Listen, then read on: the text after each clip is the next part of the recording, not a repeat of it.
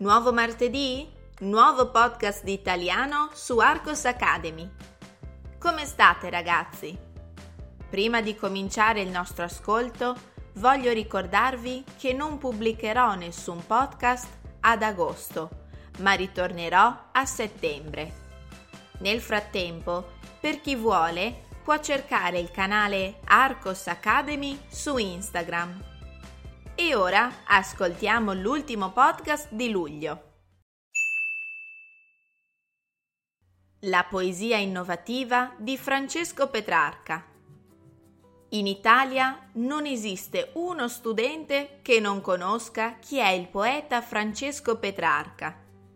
La triade Dante, Petrarca e Boccaccio è riconosciuta come la madre della letteratura italiana nonché la fondatrice della stessa lingua italiana. Francesco Petrarca nacque ad Arezzo nel 1304 e da giovane studiò grammatica, retorica e dialettica.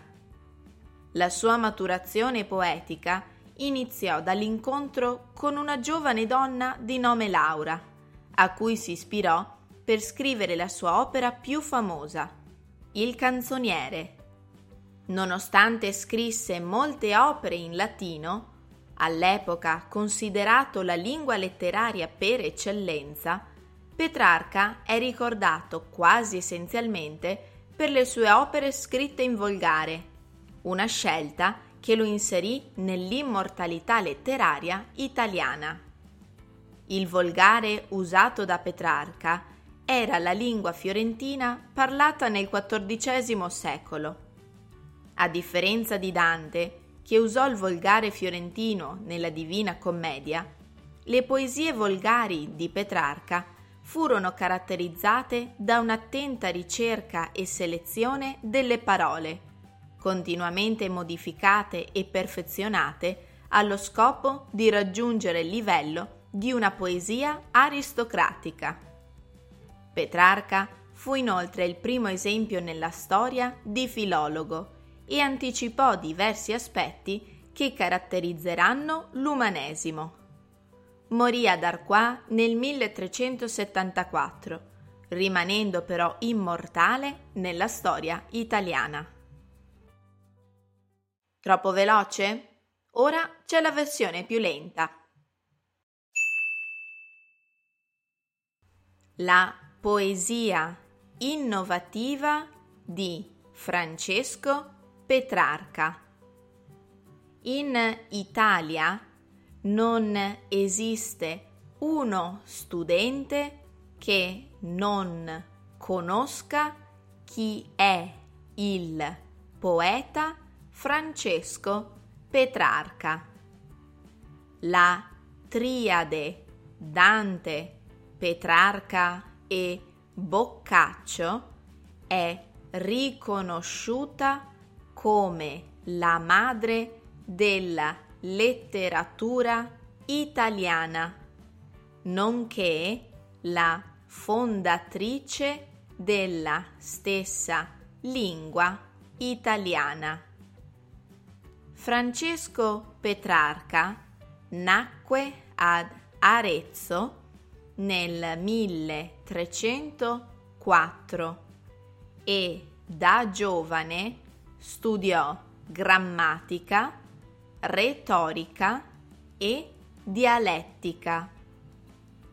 La sua maturazione poetica iniziò dall'incontro con una giovane donna di nome Laura, a cui si ispirò per scrivere la sua opera più famosa, il canzoniere.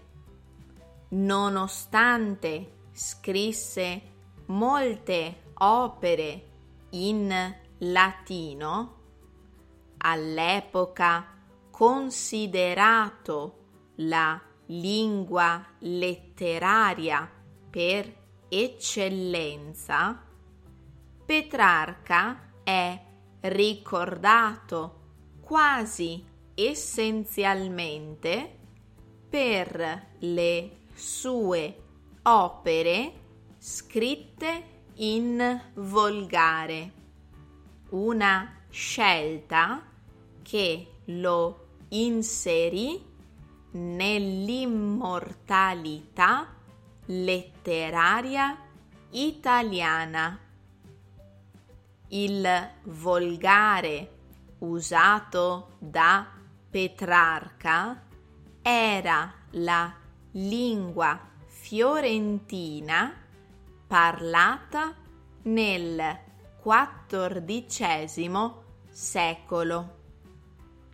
A differenza di Dante, che usò il volgare fiorentino nella Divina Commedia, le poesie volgari di Petrarca furono caratterizzate da un'attenta ricerca e selezione delle parole continuamente modificate e perfezionate allo scopo di raggiungere il livello di una poesia aristocratica.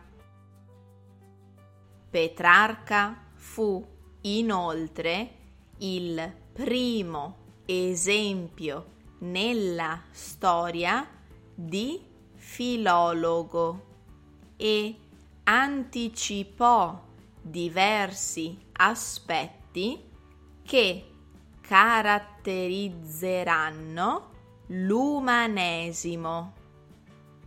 Morì ad Arqua nel 1374, rimanendo però immortale nella storia italiana.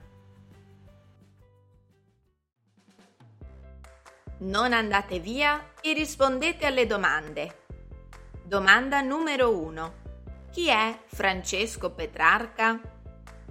Domanda numero 2. Perché Petrarca è spesso ricordato insieme a Dante e a Boccaccio? Domanda numero 3. In quale modo usava la lingua volgare fiorentina? Bene ragazzi, anche il podcast di oggi si è concluso. Io vi auguro buone vacanze, ma vi ricordo che possiamo sentirci sul mio canale Instagram Arcos Academy. Ci vediamo a settembre. A presto ragazzi!